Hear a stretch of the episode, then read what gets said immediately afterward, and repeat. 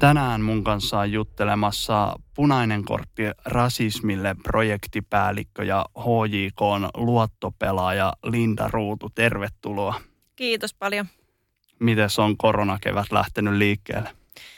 Tässähän tämä varmaan niin kuin aika monella niin alkaa vähän hapottaa tota, tämä korona, mutta siinä mielessä tietty niin kuin itsellä suht onnekas tilanne, että treeneissä saa käydä ja noin, että on, on niin kuin jotain ihmiskontaktia säännöllisesti, niin tota, se on tietysti ollut semmoinen oma arjen helpotus, mutta tota, kyllä tässä niin kuin sanotaan, että toivotaan, että aletaan pikkuhiljaa olla voiton puolella. Ja mä oon hei kyhännyt sulle tällaisen kahdeksan nopean kysymyksen sarjan tähän, niin oletko valmis? Joo, anna tulla. Jalkapallo. Peli. Linda Ruutu. Hauska. Megan Rapinoen. Esikuva. Rasismi. Perseestä. Punainen kortti rasismille. Yhdenvertaisuus. H J K. Paras. Esikuvien vastuu. Rohkaista. Studicap. Kivaa. Ne oli siinä. Selvitty. Tota, hei, sä oot tosiaan aloittanut kaksituhattakaksikymmentä Punainen kortti rasismille järjestön projektipäällikkönä, niin aloitatko ihan kertomalla, mikä tämä Punainen kortti rasismille on?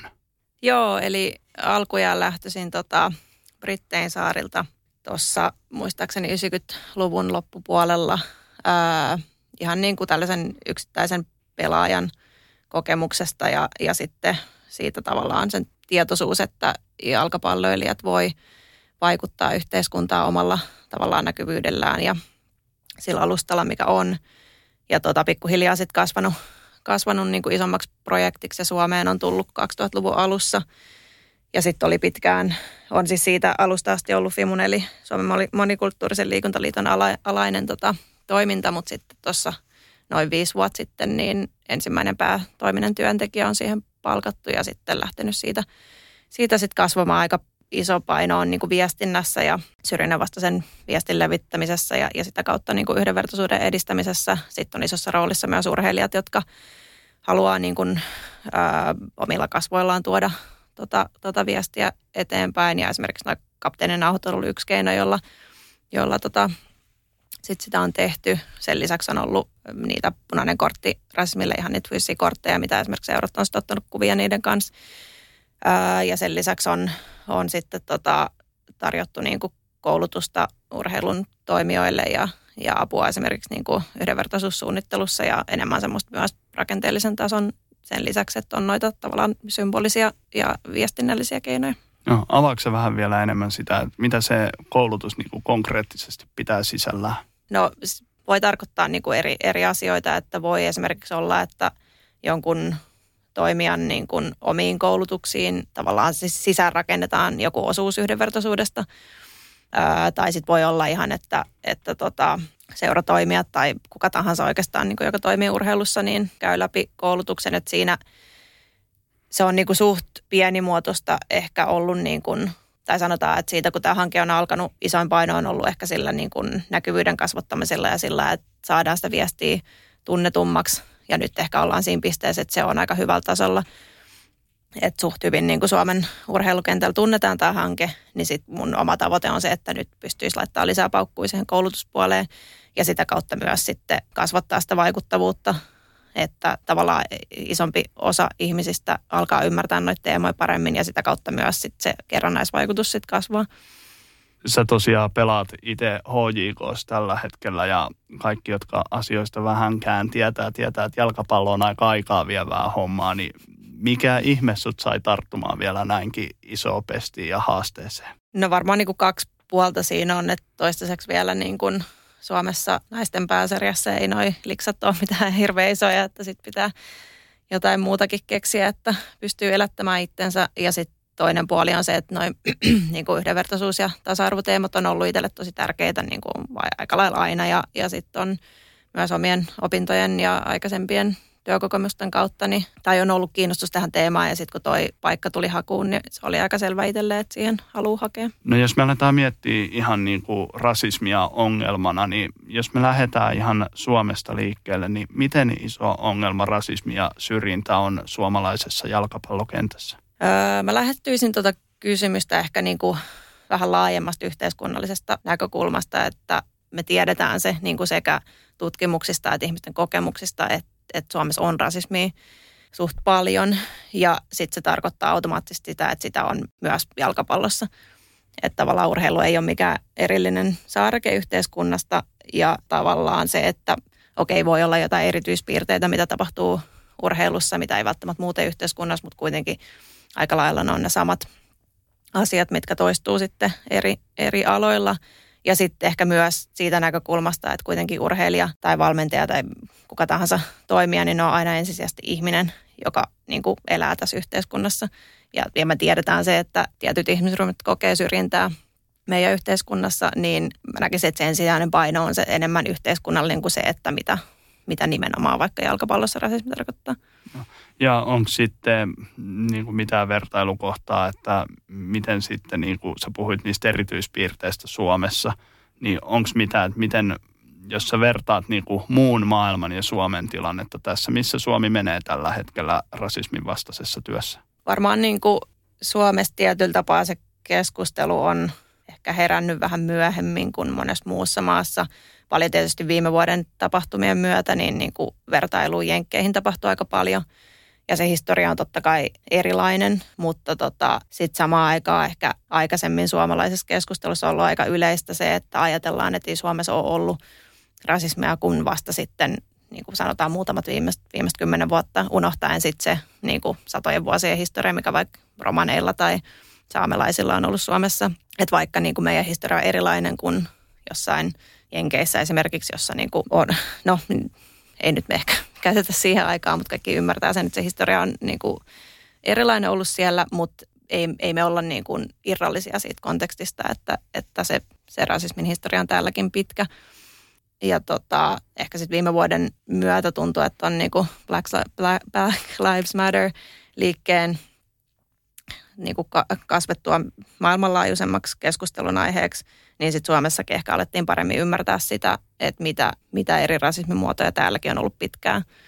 Ja ehkä tuli vihdoinkin, tuli semmoinen niin kuin ainakin monilla ihmisillä semmoinen aito halu tehdä asian eteen jotain. Mites muuten, jos otetaan tämä B L M niin kuin vielä esille, miesten peleissä on nähty paljon tätä polvistumista ennen pelejä. Mikä sun ajatus on siitä, koska nythän on alkanut osa jo seuroista ilmoittamaan, että he ei enää sitä tee, että he kokee sen, että se on menettänyt teho, tehoansa, niin onko ollut puhetta pelaajien kanssa, tuleeko H J K osallistumaan kansallisessa liigassa tähän vai onko ollut yleisesti puhetta, että miten, miten toimitte?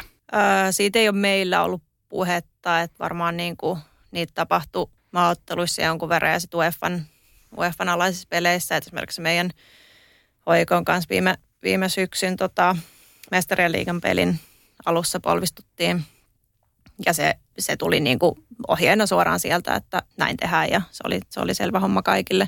Mutta se on ehkä ihan totta, että sit siinä vaiheessa, jos se tavallaan tehdään vaan automaattisesti, niin se ehkä menettää sen, sen niin kuin vaikutustehonsa, niin en mä ehkä niin kuin osaa yleisemmin ottaa kantaa siihen, että mitä, mitä kannattaa tehdä, mutta varmaan niin kuin se on sitten kilpailujen järjestäjien ja, ja seurojen niin kuin keskusteltavissa, että miten kannattaa toimia ja niin kuin löytää ehkä ne tehokkaimmat keinot, miten tätä tota asiaa haluaa pitää pinnalla. Tosiaan, jos puhutaan vähän tästä Suomen urheilun eettisen keskuksen, eli SUEKin julkaisusta, mikä, minkä he teki tällaisen kattavan tutkimuksen viime vuoden syyskuussa, joka koski suomalaisurheilijoiden kokemaa häirintää kilpaurheilussa. Ne, se tutkimus oli tosiaan karua luettavaa. Siellä oli, että kolmekymmentäseitsemän prosenttia aikuisten maajoukkuetason urheilijoista oli kokenut sukupuolista tai seksuaalista häirintää viimeisen viiden vuoden aikana. Niin mistä tämä sun mielestä kertoo? Taas ehkä tullaan siihen, että niin kauan kuin niinku yhteiskunnassa ylipäänsä tapahtuu häirintää, niin sitä tapahtuu myös urheilussa. Ja esimerkiksi tuostakin tutkimuksessa sukupuolinen häirintä piti sisällään sen niin kuin epätasa-arvoisen kohtelun vaikka sukupuolen perusteella, mikä sitten kuitenkin edelleen valitettavasti urheilumaailmassa on suht yleistä. Niin tota, mä ainakin itse näen, että se ei mitenkään hirveän yllättävä ollut ää, ne tulokset siinä, siinä tutkimuksessa, mutta niin kuin todella tärkeää saada tutkimustietoa tuosta aiheesta. Tosiaan, niin kuin sanoit, niin naisten kokema häirintä on huomattavasti yleisempää. kolmekymmentäkaksi prosenttia oli kokenut häirintää naisista ja miehistä luku oli yhdeksäntoista prosenttia.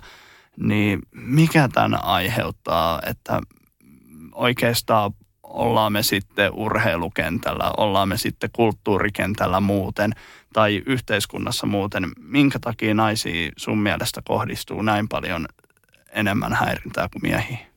No varmaan niin kuin urheilumaailman piiristä sen voi ainakin sanoa, että se on tosi pitkään ollut niin kuin tosi niin kuin ns-miehinen pelikenttä ja, ja silloin tota, se valta-asema on ollut vielä niin kuin ehkä muuhun yhteiskunnaan verrattuna vielä kärjistetymmin se, että, että miehet on vallassa ja naiset on mukana, jos on, mutta hyvin pitkään niin kuin tosi pienissä rooleissa ja ei ehkä niin kuin ole annettu sitä mahdollisuutta edes osallistua aina. Ja sitten totta kai pikkuhiljaa niin kuin enemmän ja enemmän, mutta tota, se kuitenkin historia siitä on niin pitkä, että, että minkälaiset ne rakenteet on ja, ja ketkä ihmiset on niin kuin päättävissä asemissa. Että se vaatii, niin kuin, se vaatii aktiivista työntekoa, jotta niistä tavallaan syrjivistä rakenteista pääsee eroon. Ja tota, se ei tapahdu itsestään eikä niin kuin sormiin napsauttamalla. Ja varmasti on niin kuin nähtävissä kulttuurin muutosta siinä, tai ollut niin kuin viimeisten vuosien aikana monella tapaa niin kuin nähdäkseni on menty hyvään suuntaan, mutta, mutta se työ ei ole niin kuin läheskään vielä valmis. Ja, ja nämä tällaiset tutkimukset, mitä, mikä toi SUEKin oli ja vastaavat, niin kertoo siitä, että kuinka tärkeää se on edelleen, että, että noiden asioiden eteen tehdään töitä. Mä vielä, vielä vähän lainaan tätä tutkimusta, eli täällä sanotaan, että analyysin pohjalta tehdyissä ennusteissa eri vähemmistöryhmiin kuuluvat naiset kokevat miehiä todennäköisemmin seksuaalista häirintää. Öö, poikkeuksena seksuaalivähemmistöissä sekä kaksikymmentävuotiaissa että kaksikymmentävuotiaissa miehet joutuvat todennäköisemmin häirinnän kohteeksi. Niin minkä takia, niin kuin jos mietitään urheilua, niinkin toissijainen asia kuin ihmisen seksuaalisuus, niin mikä siinä aiheuttaa vielä tänä päivänä tänne, että he on niin kuin sellainen maalitaulu tässä, miksi heitä häiritään niin paljon? Niin, toi on hyvä, hyvä kysymys, ei mutta ehkä mitään niin kuin aukotonta vastausta siihen ole, mutta noin niin kuin yleisesti häirintään aika lailla aina liittyy valta-asetelma ja se, että jos, jos on niin kuin henkilö, joka on isommassa valta-asemassa, niin silloin se häirinnän kohde tai huomattavasti helpommin se on, on niin kuin henkilö, jolla on pienempi valta-asetelma. Ja kun urheilussa edelleen on se tilanne, että pääosin naisilla on pienempi valta-asetelma, niin silloin se on ehkä ihan luonnollista, että se, se niin kuin, tai luonnollista, mutta niin kuin siinä mielessä loogista, että se, noi tutkimustulokset oli tollaisia kuin mitä ne oli. Öö, vielä vähän tästä asiasta haluaisin jutella, että niin kuin jotenkin tuntuu etenkin niin kuin miesten puolella. Tää on niin kuin, sieltä on tullut ulos, ulostuloja tota pelaajilta ihan niin kuin viimeisen viiden vuoden sisällä, että kannattaisi niin kuin va- vaieta kokonaan, eli ei puhuisi ollenkaan siitä, jos on homoseksuaali. Niin mikä sen kulttuurin oikein, onko ne tosiaan ne pitkät perinteet, asenteet tätä asiaa kohtaan vai minkä takia ei tänä päivänä voi olla avoimesti sitä, mitä on jalkapallossakaan? Mm, joo, kyllä mä näkisin, että se niinku kulttuuri, mikä on rakentunut niinku tähän asti, niin on iso tekijä siinä ja, ja tota, siinä menee niinku aikaa valitettavasti, että se kulttuuri muuttuu ja se, että tavallaan tiedostetaan se laajemmin, että, että se on kaikille eduksi, jos niinku jokainen voi olla sitä, mitä on. Ja varmasti sitä niin kuin, se tietoisuus on parantunut, mä uskon, mutta sitten se vielä siihen, että, että se niin kuin ilmapiiri koetaan riittävän turvalliseksi siihen, että sit voi niin kuin, tavallaan avoimesti olla sitä, mitä on, niin se nyt näyttää vielä niin kuin ehkä miesten urheilun tai joukkueurheilun puolella siltä, että tota, vielä niin kuin matkaa riittää. Hyvä. Sitten jos me mennään vielä tähän, että P K R tekee myös kampanjaa kiusaamista vastaan, eli on tällainen punainen kortti kiusaamiselle, niin avaatko vähän tätä termiä? Joo, siinä on ehkä ollut niinku taustalla se ajatus, että kun tehdään koulujen kanssa kuitenkin paljon yhteistyötä, niin sitten se, millä tavalla noista asioista puhutaan, niin se on ehkä vähän helpommin, varsinkin niinku, sit jos mietitään ihan niinku pienempiä lapsia, niin niin, niin kuin kiusaamisteemana on ehkä vähän niin kuin helpompi lähestyä kuin vaikka sitten rasismista puhuminen, niin tota, sitä kautta se on sitten tullut, tullut niin kuin myös tärkeäksi osaksi tota hanketta. Ja toki se niin kuin, esimerkiksi nyt, jos vaikka seurat tota, pyytää noita kortteja, niin aika paljon tulee, niin kuin, että, että pyydetään molempia, että pyydetään niitä P K R-kortteja ja, ja sen lisäksi noita kiusaamisen vastaisia, että totta kai ne, niin kuin, niissä on paljon yhteistä, mutta sitten ehkä, ehkä just niin kuin pienempien lasten osalta se on helpompi tapa lähestyä asiaa. Mites sitten jalkapallossa? Onko joukkueen sisällä paljon kiusaamista? Kouluista puhutaan paljon, että kiusaamistapauksia valitettavasti on paljon ja jossain paikoissa enenemissä määrinkin, mutta miten jalkapallojoukkueessa? No sanotaan, että, että Suomeenkin mahtuu kyllä niin paljon jalkapallojoukkueita, että varmasti on niin kuin eri, eri tilanteita ja, ja tota, on niin kuin joukkueita, jossa on turvallinen ilmapiiri ja, ja hyvä, hyvä ilmapiiri ja semmoinen, missä niin kuin on helppo kasvaa ja kehittyä sekä ihmisenä ja urheilijana, mutta sitten on varmasti semmoisiakin myös, jossa se tilanne ei ole niin hyvä, että vaikea sanoa mitään sillä yleispätevää siitä, siitä tai ei ole niin kuin, ainakaan mun tiedossa niin kuin tutkimustietoa aiheesta.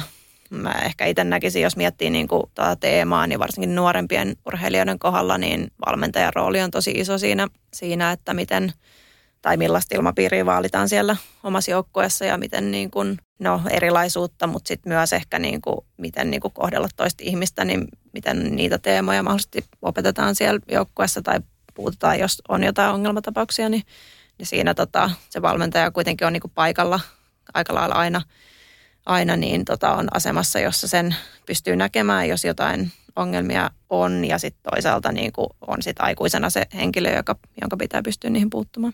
Ja tuossa on se valitettava asia, että vielä on valmentajia varmasti tänä päivänäkin, jotka niin kuin menee sellaisen vitsin varjolla mm. ja lytätään sitä pelaajaa vielä niin kuin vähän enemmän. Niin kuin ei oikein ymmärretä sitä puolta, että se voi olla sille pelaajalle maailman tärkein asia sillä hetkellä, jos hän ei ole tehnyt jostain paikasta maalia.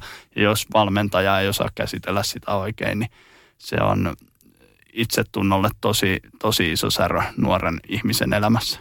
On kyllä noin niin kuin ihmisjohtamisen ja semmoista tunne- ja vuorovaikutustaidot, niin sanotaan, että onneksi niistä on alettu puhua enemmän nyt viimeisten vuosien aikana, mutta, mutta se, että se tapahtuu niin kuin laajasti kentällä, että se on niin kuin osa-alue, jonka valmentajat osaa hyvin, niin kyllä, tai totta kai on paljon esimerkkejä valmentajia, jotka osaa sen loistavasti, mutta sitten varmasti on edelleen niitä, joilla se ei ole ehkä se vahvin osa-alue. Panostetaanko sun mielestä valmentajakoulutuksessa tarpeeksi tällaiseen ihmislähtöiseen johtamiseen? Öö, mä en ehkä tiedä valmennuskurssien sisältöä riittävästi, että mä pystyisin tuohon ottaa kantaa ainakin sen, itse olen käynyt UEFA B-valmentajakurssin, niin, niin siinä se oli kyllä, kyllä läsnä, mutta sitten laajemmin niin en, en osaa tarkalleen sanoa. Tota, sitten jos puhutaan hieman sun omasta jalkapallourasta, niin sä aloit tosiaan pelaamaan viisi kuusi -vuotiaana tuolla Espanjan lämmössä, niin mikä sut sai lähtemään jalkapallon pariin? En mä muista ihan tarkkaan, että mikä, mikä se niinku oli. Äiti on sitten kertonut myöhemmin, että niinku pienenä tietysti Espanjassa niinku futista tuli telkkarista niinku kaksikymmentäneljä seitsemän, että sitä oli tarjolla tosi paljon. Ja, ja tota, äiti on tosiaan kertonut, että saatoin istua niinku, ties kuinka kauan telkkari edes vaan katsomassa pelejä, että joku siinä niinku on selkeästi kiehtonut ja sitten isoveljen kanssa pelannut pihalla ja näin, että siitä se on varmaan niinku lähtenyt ja sitten sit tota, oli koululla joku semmoinen futiskerho, mihin sitten halusin osallistua ja siitä se harrastaminen alkoi. Oliko se alusta asti sellainen intohimo, se itse pelaaminenkin? Joo, kyllä se, kyllä niin kuin niin, kun mä muistan, niin kyllä se oli asia, josta tykkäsi niin kuin tosi paljon ja, ja sitten se kun huomasi, että niin kuin kehittyy asioissa ja vaikka jossain oppii jonkun harhautuksen tai mitä se olikaan niin kuin, niin se oli koukuttavaa siinä mielessä, että oli, oli tietysti tosi paljon, mitä on mahdollista oppia. Ja sitten kun huomasi, että niin kuin kehittyy niissä asioissa, niin se tietysti lisäsi, lisäsi sitä mielenkiintoa ja niin kuin, että, että se tuotti iloa. Muutenkin se pelaaminen ja sitten kun kehittyi siinä, niin totta kai vaan tuki sitä. Muistatko vielä seuraa, missä Espanjassa pelasit? No se ei siis ollut varsinaisesti seuraa, että se oli se koulun semmoinen joku, vähän niin kuin samaan tyyliin kuin mitä, mitä Suomessa on vaikka iltapäiväkerhoja koulussa, niin se oli joku tämmöinen niin kuin futiskerho sitten. En muista kuinka usein sitä pidettiin, mutta kuitenkin. Onko mitään muistikuvia siitä, että säkin olet, jos sallit, aika suomalaisen näköinen, niin miten sut otettiin siellä vastaan? Koiko se siellä minkäänlaista syrjintää vai saitko sä pelata muiden kanssa? Ää, joo, siis ei varmaan ehkä enemmän siinä hetkessä se isompi huomion kohde oli se, että oli niin kuin ainoa tyttösiä ryhmässä. Sillä taisi olla niin, kuin niin että sillä ekalla kerralla tuli, tuli toinenkin tyttö paikalle, joka sitten saapui korkkareissa ja isoissa korvakoruissa. Että se ei sitten muistaakseni enää uudestaan tullut sinne, mutta, mutta tota, joo, en mä. Siis siitä hiukset oli niin kuin ihan supervaaleet silloin, kun asuttiin Espanjassa, kun mä olin pieni, että se, se saattoi joskus herättää niin kuin ihmisten huomiota, mutta ei, niin kuin, ei siis muuten kyllä mitään. Miten te muutitte sitten Suomeen ja Epsissä pelasit ja oot sen jälkeen Suomessa, Suomessa niin kuin junnuvuotes viettänyt aika pitkälle ennen kuin lähit Amerikkaa vaihtoon, niin tota, minkälainen se jalkapallokenttä oli siihen aikaan, kun sä oot junnuna täällä Suomessa pelannut? Joo, mä tosiaan sitten Suomessa aloitin Espoon Palloseurassa silloin tota, ää, mä pelasin niin kuin poikien joukkueessa ja sitten kaksi vuotta vanhempien tyttöjen joukkueessa niin kuin molemmissa samaan aikaan. Et silloin, mä en muista, että oliko se tilanne niin kuin se, että ei, oli, ei olisi ollut oman ikäisten tyttöjen joukkuetta ollenkaan, vai sitten oliko se niin, että sitten se, itse on syntynyt yhdeksänkymmentä, niin sitten se kahdeksankymmentäkahdeksan ikäluokka oli ehkä, tai se oli ainakin niin kuin suht, suht hyvä joukkue, niin sitten siihen oli, oli niin kuin hyvä mennä mukaan.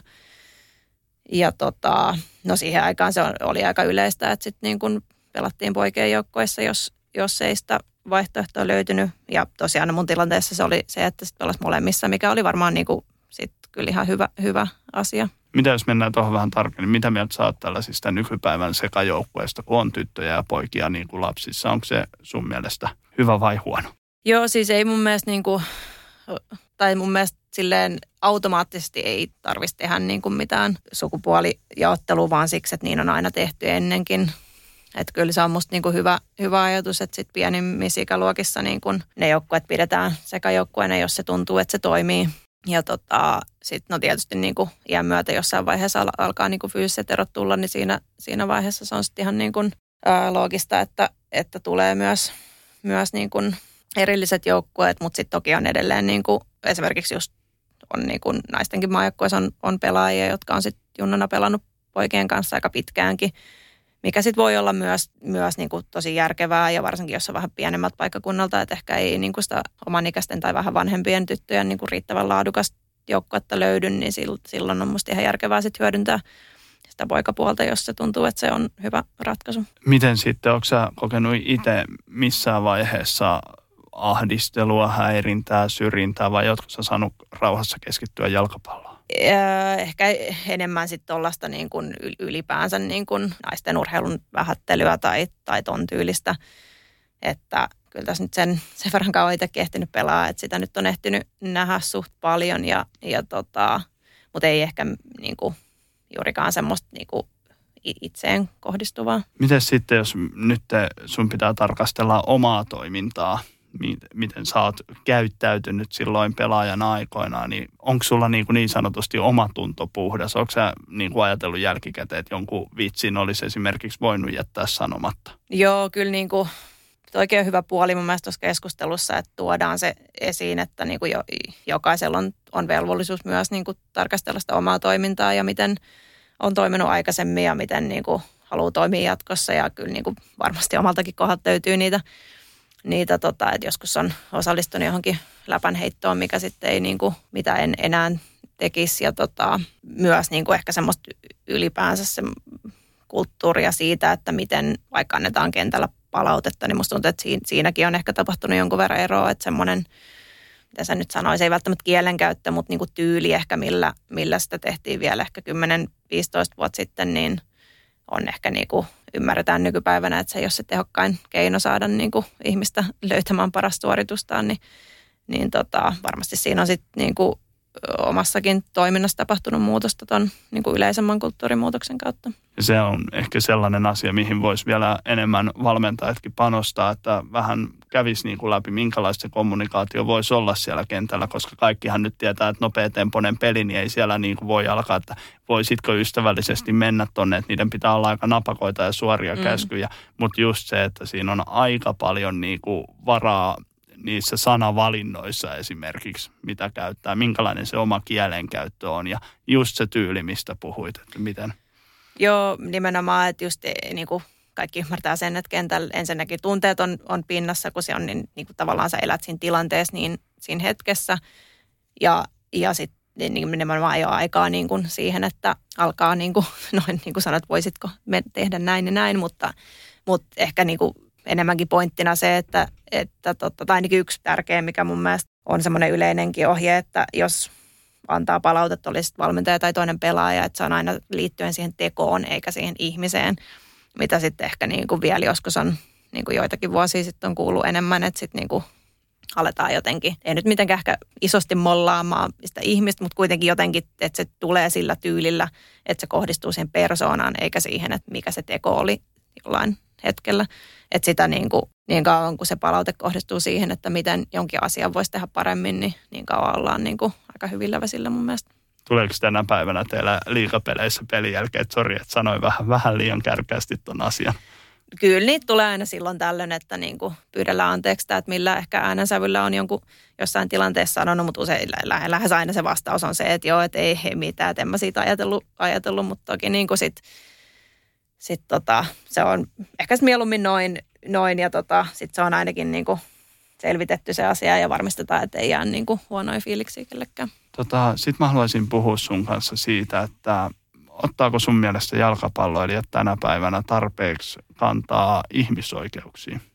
Mä en ehkä vastaa tuohon suoraan mitään, koska mä näkisin ehkä sen asian niin, että jos, jos niin kun ihminen olisi urheilija tai ei halua ottaa kantaa, niin silloin se ehdottomasti pitää niin kun mahdollistaa ja siitä ei saa tulla mitään niin kun työnantajan tai sponsorien tai Y M S-taholta mitään semmoista niin kun kieltävää tai, tai että sitä yritetään rajoittaa, koska sitten se Se ei mene jo vähän niin kuin sananvapauden rajoittamiseksi, mutta sitten myöskään, niin kuin, vaikka mä itse niin kuin henkilökohtaisesti toivoisin, että, että enemmän vielä urheilijat niin kuin ottaisi kantaa yhteiskunnallisiin asioihin ja esimerkiksi just niin kuin puolustaisi ihmisoikeuksia, mutta sitten samaan aikaan niin ei sitä myöskään voi niin kuin vaatia mitenkään liikaa, että kuitenkin urheilijankin sit pitäisi saada olla ns. Vaan urheilija, jos niin kokee, että niin kuin itsellä ei rahkeet riitä muuhun.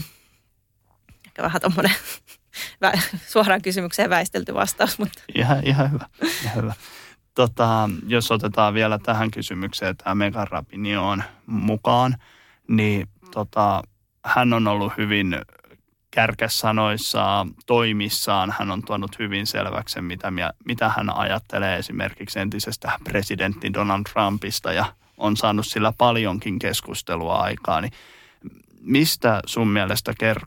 Kertoo se, että esimerkiksi sillä, että ei kansallislaulun aikana pidä kättä sydämellä tai laula mukana, niin saa tollaisen kohun aikaan.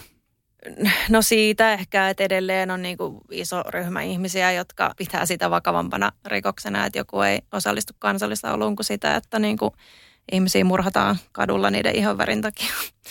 Mutta tota, että se to, toki on niin kuin jotenkin se pöyristäminen, mitä, mitä niin kuin esimerkiksi just Rapinoen tapauksessa, niin, tai se suuttumus, mikä joillekin ihmisille tuli siitä, että hän ilmaisee mielipiteensä ja niin kuin osoittaa olevansa ihmisoikeuksien puolella ja haluavansa edistää yhdenvertaisuutta ja niin edelleen, niin jotenkin, en mä tiedä, ehkä se kertoo siitä, että sit osa ihmisistä haluaisi, että maailma pysyy semmoisen paikkaan kuin mitä se on ollut.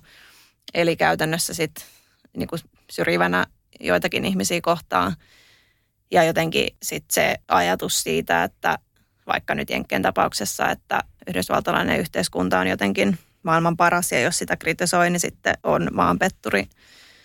Niin ton tyylinen ajattelu nyt vielä on kuitenkin, en nyt tiedä, voiko sanoa, että niinku superyleistä, mutta sitä niinku löytyy sieltä maasta kuitenkin vielä jonkun verran. Ja sitten jos miettii vielä tätä tapausta, niin onko sä yhtään miettinyt sitä, että jos esimerkiksi Lionel Messi, Cristiano Ronaldo teki samanlaisia kannanottoja ääneen, niin tulisiko siitä samanlainen kohu?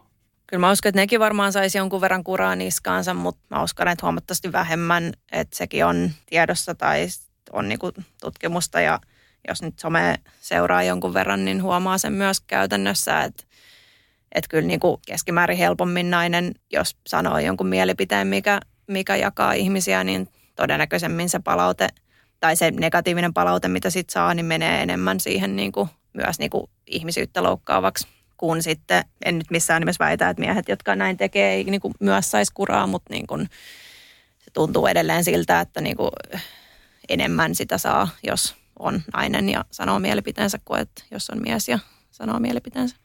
Olen tässä ihan samaa mieltä, että näin se jostain kumman syystä menee. En tiedä, onko sitten siinä jonkunlainen pelko siitä, että joutuu luopumaan omista etuoikeuksistaan, että saavutetaan se tasa-arvoinen yhteiskunta. Se on varmaan osa sitä ja sitten edelleen niin kuin jotenkin tuntuu, että osalla ihmisillä on, on se niin kuin käsitys naisesta, että pitäisi olla hiljaa ja pysyä siellä niin kuin hellan ääressä. Et se, ja se ilmaistaan myös niin kuin somessa omalla nimellään ja kasvoillaan niin kuin silleen huomattavan usein, että et vaikka se tuntuu niin kuin jotenkin omaan maailmankuvaan niin käsittämättömältä niin kuin lähestymistavalta, mutta kyllä sitäkin vaan on vielä jäljellä. Tota, sä et ole pelännyt tuoda sun omia kantoja ja mielipiteitä julkiin. Tuleeko sulle somessa esimerkiksi puraniskaa? Kyllä niin kuin tuntuu, että aina jos kommentoi tuollaisia just vaikka yhdenvertaisuuteen liittyvistä asioista, niin, niin kyllä sieltä niin kuin vähintään ne pari öhöttäjää tulee tota sinne kommentoimaan. Ja tuntuu ehkä, että vielä niin kuin rasismiin liittyen se on vielä vähän niin kuin voimakkaampaa, mikä sitten ehkä kertoo myös siitä jotain niin kuin suomalaisesta yhteiskunnasta ja, ja niin kuin, että kuinka iso, iso ongelma rasismi meillä on. Mä itse olen ottanut sen linjan, että kaikki niin kuin asiattomat kommentit tai ne kommenttien kirjoittajat niin on, on sitten blokannut suoraan, että mä en niin kuin, tai asiasta voidaan keskustella, mutta siihen, että jos lähdetään niin kuin loukkaamaan ihmisten niin kuin ihmisyyttä tai, tai niin kuin jotain kommentoimaan jotain rasistisia tai, tai muita niin kuin vastaavia, niin sitten sen on ottanut sen linjan, että sitten tulee suora blokki kyllä siitä.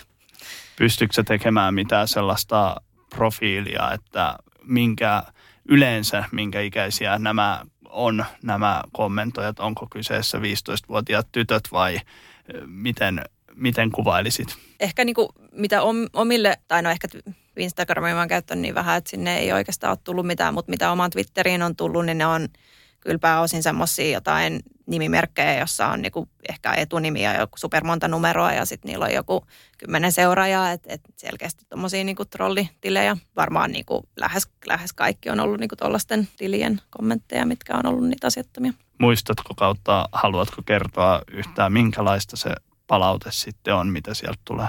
No siis esimerkiksi jos vaikka nyt tässä rasismin vastaisella viikolla, tota, kun laitoin jonkun postauksen, niin sitten sinne niin kuin, varmaan aika yleinen on joko semmoinen niin kuin rasismin vähättely tai sitten niin kuin solvaavien sanojen käyttö siellä tota, kommenteissa. Tai sitten voi olla, mitä sitten on ehkä ollut jotain aikaisempia, niin on ollut niin kuin, siis suoraan niin kuin muhunkin ihmiseen, ihmiseen meneviä loukkauksia, jotain niin kuin solvaavien sanojen käyttöä. Varmaan niin kuin noi on ne yleisimmät, että joku sen asian vähättely tai sitten niin kuin loukkaavien termien käyttö. Joo, tota... Vielä jos mennään isompaa kuvaa näihin ihmisoikeuksiin liittyen, niin jotenkin tuntuu, että nyt on toki niin kuin itse asiassa just Megan Rapinoe on mun mielestä jotenkin aiheuttanut sellaisen ketjun, että niin kuin jos tehdään tällainen linjan, niin kuin, että miehetkin on alkanut nyt tuomaan enemmän esille. Esimerkiksi Katarin M M-kisat, mitä ollaan protestoitu voimakkaasti myös Suomessa, mutta myös muilla maailmoilla, niin mikä siinä on niin vaikeaa yksittäisen urheilijan tulla esiin sen mielipiteensä kanssa, koska nyt se on tehty kuitenkin vielä aika silleen sovitusti joukkueena. Ja just esimerkiksi Rapinoekin on puhunut tästä, että hän haluaisi enemmän niin kuin Ronaldolta ja Messiltä esimerkiksi kannanottoja ihmisoikeusasioihin. Niin onko se jotenkin se oman statuksen menettämisen pelko vai miten sä näet, mikä siinä on niin vaikeaa tänä päivänä vielä? Joo, kyllä toi varmasti vaikuttaa siihen, että miten niin kun, mitä isompi status on pelaajalla, niin, niin tavallaan sitä enemmän tietyllä tavalla saattaa olla menetettävää. Tai se on varmaan se ajatusketju, mikä ehkä saattaa johtaa tuohon. Meitä ehkä näen sen siltä kannalta, että mitä isomman statuksen pelaaja on, niin sitä niin kuin suurempi mahdollisuus on vaikuttaa asioihin ja sitä isompi näkyvyys on itsellä, joten sitten ehkä se kysymys tulee siihen, että mihin haluaa käyttää sitä omaa asemaansa ja tietysti itse toivoisi, että sit yhä useampi haluaisi käyttää sitä niin kuin vaikka just ihmisoikeuksien puolustamiseen tai yhdenvertaisuuden tai tasa-arvon edistämiseen, mutta tota, en mä, siis toi, mä, mä oon miettinyt tätä samaa ja tuntuu jotenkin, että enemmän ehkä on nykyään urheilijoita, jotka, jotka sitä tekee ja ottaa niin kuin asioihin kantaa, mutta sitten edelleen tuntuu, että semmoista ihan niin kuin, jos nyt miettii vaikka miesten jalkapallon puolelta, niin just ne, se, että jos Ronaldo tai, tai Messi sanoisi jonkun painavan vastalauseen siitä, että Katarin, tai Katarissa pelataan M M-kisoja, niin, niin sillä niin kuin varmasti olisi erilainen vaikutus kuin, kuin sillä, että jonkun pienemmän maan urheilija sen tekee, vaikka sekin on ollut niin kuin hieno nähdä, että sitten isommassa määrin ja niin kuin monet Euro- Euroopan maajoukkueet on ottanut asiaan kantaa. Mutta tota, sitten kuitenkin tavallaan valitettavasti se edelleen on niin, että, että sitten ne ihan kaikista isoimman statuksen urheilijat, että jos he vielä saataisiin mukaan, niin sitten mä uskon, että se, se tota, muutoksen vauhti olisi vielä nopeampaa. Onko sun mielestä ratkaisu, jos vielä jatketaan tässä teemassa, että boikotoitaisiin täysin Qatarin äm äm-kisoja? Eli jos Suomi nyt menisi historiallisesti miesten puolella sinne ja Suomi ilmoittaisi, että hei, me ei tulla sinne pelaamaan, niin saavutettaisiko sillä sun mielestä jotain hyvää? Mä jatkan tuohon edelliseen vielä ennen kuin mä vastaan tuohon kysymykseen siitä, että jo nyt puhuttiin siitä, että mitä urheilijat ottaa kantaa, mutta sitten samaan aikaan niin kuin mä en halua myöskään, että se keskustelu menee liikaa siihen, koska sitten loppupeleissä vaan se niin kuin muutos tai se vastuu noista asioista kuitenkin on niillä niin kuin kattojärjestöillä ja esimerkiksi nyt äm äm-kisojen tapauksessa niin, niin kuin Fifalla, että sitten myöskään, tai vaikka niin kuin se on hienoa, että urheilijat ottaa kantaa ja, ja heillä on mahdollisuuksia vaikuttaa asioihin, mutta sitä vastuuta ei myöskään voi sälyttää pois sieltä niin kuin Fifalta ja, ja muilta, muilta isoilta toimijoilta. Sitten tuohon boikottiasiaan, niin mä ehkä näen, että siinä niin kuin molemmilla keinoilla on mahdollisuus vaikuttaa, että et sekä sillä, että joku maa nyt sanoisi, että me ei osallistuta tuonne Qatarin kisoihin, koska niin kuin ihmisoikeusloukkauksia on tapahtunut niin paljon, että me ei voida sitä niin kuin hyvällä omalla tehdä. Kyllä mä uskon, että sillä olisi vaikutusta, mutta samaan aikaan mä näen, että silläkin on, on vaikutusta, että, että tota, mikä on ollut noissa keskusteluissa sit myös läsnä, että kun sanotaan, että no me ei boikotoida näitä kisoja, mutta jatkossa niin kun kisapaikan valintaprosessin pitää olla eettisempi. Niin kunhan tavallaan tärkein on mun mielestä se, että se, se toteutuu, että jatkossa noin ei saa, saa tapahtua enää, että, että niin kun korruption kautta kisat päätyy johonkin tiettyyn maahan. Ja myös se tavallaan tästä hetkestä eteenpäin, niin, niin ne, esimerkiksi työntekijöiden olosuhteet Qatarissa niin pitää saada niin kun kuntoon. Se, että jos joku yksittäinen maa boikotoisi noita kisoja, niin en mä tiedä niin kun muuttaisiko se sit, sitä, niin kun vaikka jos noiden työntekijöiden oikeuksia. Mä uskon, että sillä niin kuin jatkon kannalta saattaisi olla vaikutus, mutta sitten samalla lailla jatkon kannalta saattaa olla vaikutus sillä, että, että päätetään keskittyä siihen niin kuin kisapaikan valintaprosessiin. Et, mä, niin kuin, jo, tää oli vähän tämmöistä pyörittelyä, mutta niin kuin, en tiedä, onko itsekään ihan muodostanut suoraan mielipidettä tuosta, että mikä on se paras keino. Tota, sitten vielä itse sinuun. Mitä sä tuut tekemään uran jälkeen? En sano, että ura olisi nyt tämän kauden jälkeen vielä loppumassa, mutta onko sä suunnitellut sitä?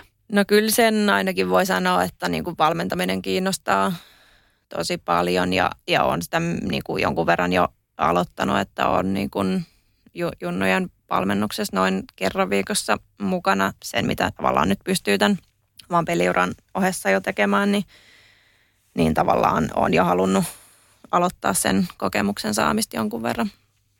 Miten sitten jalkapallon ulkopuolella? Jatkatko vaikuttamista myös siellä? Joo, eiköhän nämä, nämä teemat ole sellaisia, että ne tulee itselle pysymään tärkeinä, eikä nyt näytä siltä, että tämä työ ihan heti loppuisi, niin tota, eiköhän näissä teemoissa pyöritä jatkossakin. Mikä on sitten sellainen, niin kuin, jos mennään vielä Punainen kortti rasismille järjestöön, mikä on sellainen niin kuin tulevaisuuden suunnitelmat, mitä sä haluaisit saavuttaa projektipäällikkönä vaikka seuraavan viiden vuoden aikana? Öö, no mä näen, että toi just tommoista kapteeninauhat ja muut niin kuin urheilijoiden viestiminen noiden niin kuin symbolisten keinojen avulla on tärkeää ja, ja, ja sitä mä haluan pitää yllä ja se on niin kuin suht hyvällä tasolla mun mielestä nyt. Ja niin kuin tosin varsinkin niin kuin joukkueurheilun puolella niin on, on paljon lajeja ja, ja paljon urheilijoita, jotka haluaa sitä tehdä. Sitten sen lisäksi niin kuin mainitsin aiemmin, niin, niin mun näkemys on se, että jos sitä koulutuspuolta pystyy vielä kasvattamaan ja levittämään, niin siinä on semmoinen mahdollisuus niin kuin saada sitä vaikuttavuutta vielä, vielä kasvamaan. Ja se niin kuin, mä ehkä itse näen, että kuitenkin yksittäinen hanke niin on sitten kuitenkin aika pieni tekijä, jos katsotaan isoa kuvaa. Mutta sitten jos me saadaan sinne niin kuin eri lajien ja seurojen yms rakenteisiin se, että se niin kuin yhdenvertaisuuden edistäminen näkyy siellä arjen teoissa, niin silloin se vaikutus on laajempi. Että se on ehkä niin kuin varsinkin tuossa koulutuspuoliasiassa niin mun oma niin kuin näkemys ja tavoite, että saadaan vaikka niin kuin esimerkkinä voisi käyttää, että esimerkiksi valmennuskoulutuksiin jatkossa joku osi, osuus yhdenvertaisuudesta, joten sitten sit kun siellä kentällä ne ihmiset, jotka on siinä, siinä tota koko ajan läsnä, niin jos ne ymmärtää noita teemoja paremmin, niin sitten pystyy myös ensinnäkin edistää sellaista kulttuuria, missä toivottavasti noita ongelmia ei tulisi yhtä paljon jatkossa, mutta sitten myös puuttumaan heti siinä, kun jotain tapahtuu. No. Sitten jos tähän loppuun otetaan vielä sellaisia vinkkejä nuorille pelaajille, niin kuin puhuttiinkin jo, että se päävastuu on kyllä valmentajalla puuttua siihen häirintään, kiusaamiseen.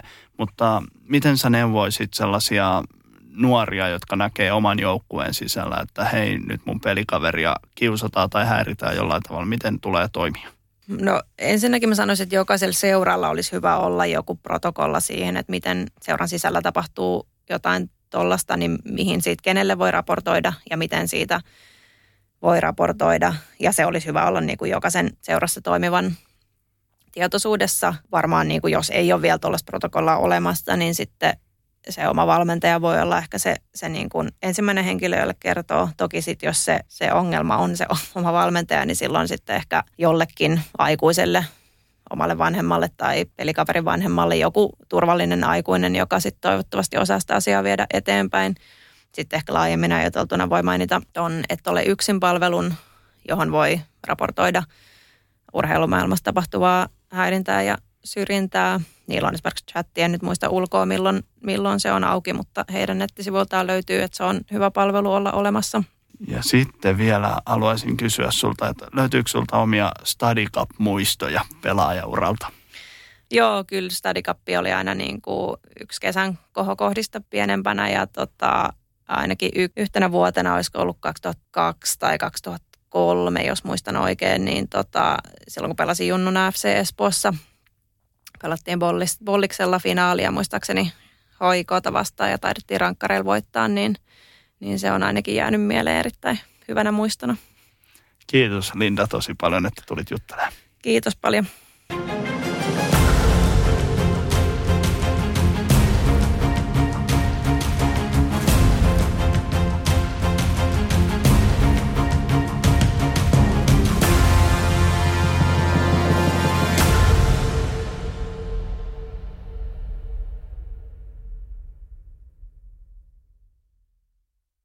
On yksi pieni juttu, joka keikkuu Ikean myyntitilastojen kärjessä vuodesta toiseen. Se on Ikeaa parhaimmillaan, sillä se antaa jokaiselle tilaisuuden nauttia hyvästä designista edullisesti. Pyörykkähän se! Tervetuloa viettämään pyörykkäperjantaita Ikeaan. Silloin saat kaikki pyörykkäannokset puoleen hintaan. Ikea. Kotona käy kaikki. Pyörykkäperjantai!